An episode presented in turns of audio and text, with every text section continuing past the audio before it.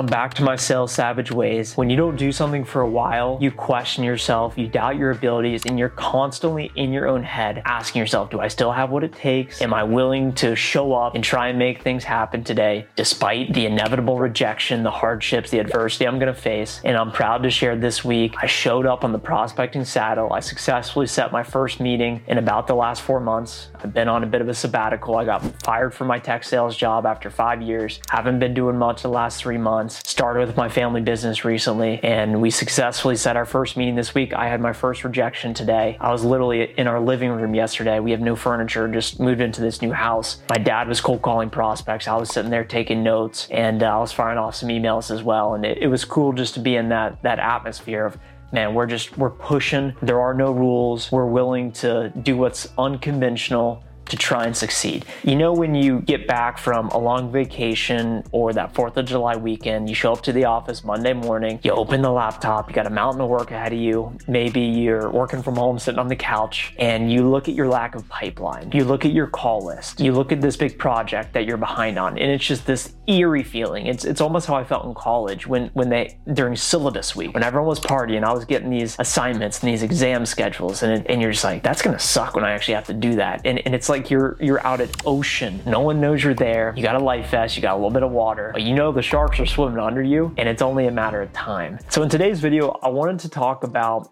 my experience going from someone that was just absolutely grinding in their career to not doing much the last few months to now starting back up at a small family business, two employees, and just charging. No one's giving, there's no resources, there's no onboarding program, there's no, hey, this is what success looks like. It's just, you got to go make something happen. So when I think back to what I've learned and what is actually applying to this scenario, one of the first lessons that comes to mind is no one's going to come do the work for you. No one's going to come save you. When I worked in tech sales, I did $216,000 quarterly quota and I went into the office some days, I worked from home some days, and not once did someone say, Trent, I'm here to hit your quota for you. I've got these magical inbound leads. I'm gonna do your discovery for you. I'm gonna negotiate. No one just showed up and said, I'm gonna make your life better. Every time it was me looking in the mirror and deciding, you know what? I'm just gonna stop making excuses. I'm gonna stop feeling sorry for myself. I'm gonna stop feeling like the victim. And I'm just gonna show up and just do the work.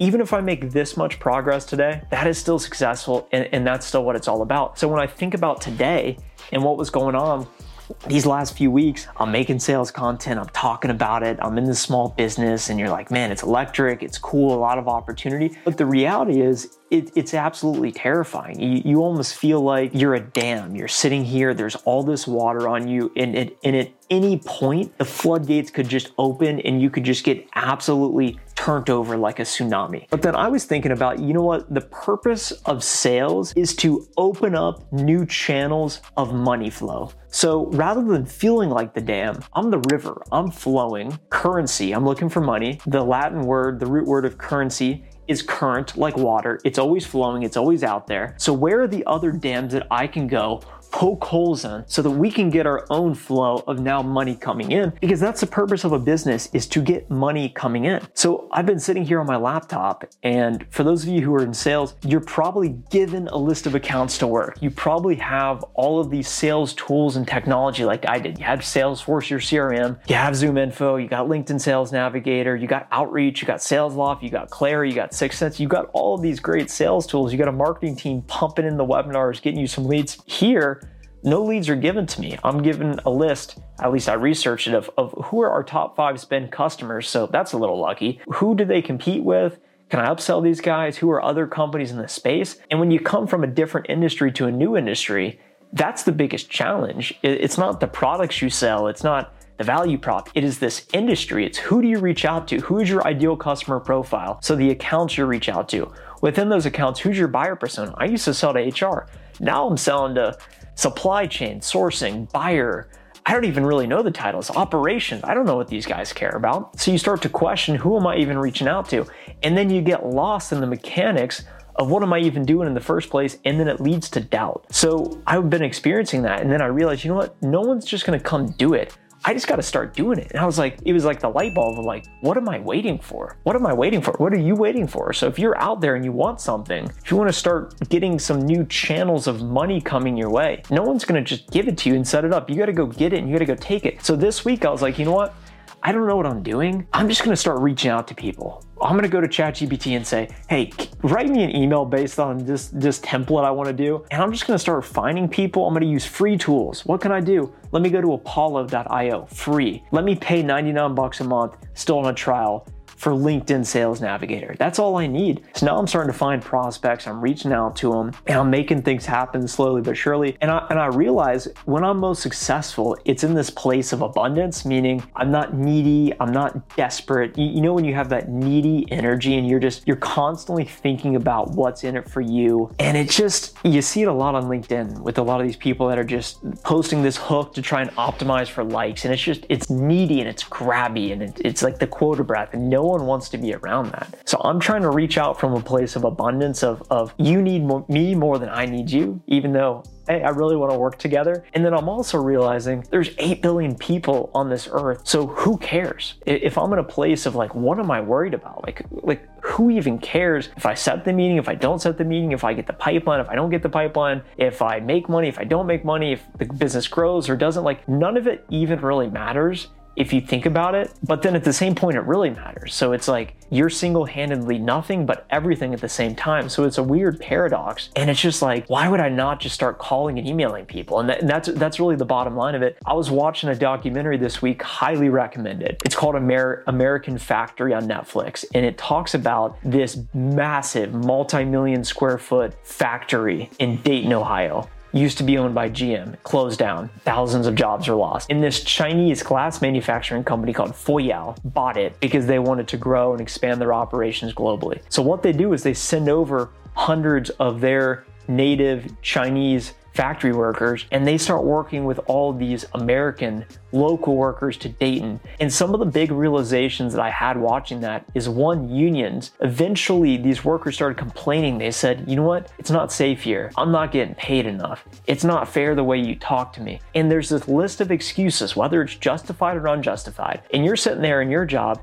you've got a list of excuses too. And you're thinking, oh, the grass is greener over there some one of your colleagues is complaining to you this toxic energy they're all excuses and i wouldn't listen to that. But ultimately their realization at this factory was if we unionize that will solve all of our problems. So people start to feel like victims. They start to try and push this agenda to the company and the company just starts to fire these employees. They say if you're going to be so pro outspoken union we're going to fire you because we can't be bothered with that. So the realization to that of me was just you just just put your head down and just work and get the job done. And all that actually matters is your results and your production. That's all that anybody cares about. They don't care how you feel, they don't care what you think. All that matters, especially if you're an employee, is your production. You are a line item on the expense report. I now look at all the numbers of a business, so I'm not worried about logistics, operations, finance. We don't really have many employees, HR. I'm worried about all of it. And I look at it and I say, employees are just a line item. And if you want to cut cost, and you can still remain productive. Well, if we have less employees that are more productive? is if you think about the Pareto rule, it's it, what it's going to be is 20% of the workforce is going to produce 80% of the results. Top performers are underpaid. Top performers produce a disproportionate amount of output than underperformers. So think about are you a top performer or are you an underperformer? And are you being paid what you think you're worth? And are you just showing up trying to get the job done like the most productive factory workers? And you know who are the most productive factory workers? The Chinese. They show images of the Chinese factory. It's militant. They're sitting there in lines like a military and they work six days a week. And then the, they show the contrast in the Americans, and the Chinese are like, they have fat fingers, they're slow, they're inefficient, they complain, they think they're entitled, and they're more productive than the American workers. Why is that? Are you more productive than the person sitting next to you, or are they more productive than you?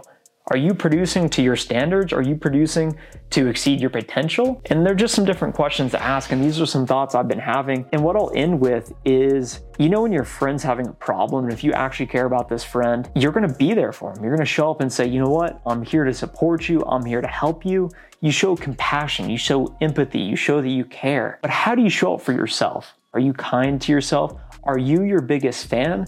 Or are you your worst enemy? And over these last few weeks, I certainly have not been my biggest fan, I'll tell you that. But I know deep down I love myself, I believe in myself, I'm confident in myself. And I'm, I'm trying to reinforce the message to you because it's advice back to me that I need to be and I desire to be the most compassionate to myself. I want to show up for myself like I show up for other people, my friends, and my family, because I don't want to get in my own way. One, so I can be more productive, but two, just so I can live a, a more fulfilling and full life. Because if I'm constantly in my head and I'm in the shadow, I'm doubting myself, I'm questioning myself, then that's not going to help me get the job done. And that gets back to the, the very beginning of it is I'm back to my sales savage ways because frankly, I'm out here, I'm making things happen and I'm willing to do whatever it takes. And I'd encourage you to think about some of these ideas and let me know down below what resonates with you? What advice do you have for me? If you found value in today's video, enjoyment, whatnot, I'm sitting in the floor in my underwear. Subscribe to the channel with the, the little bell notification, hit the like button, and I will talk to you in the next video.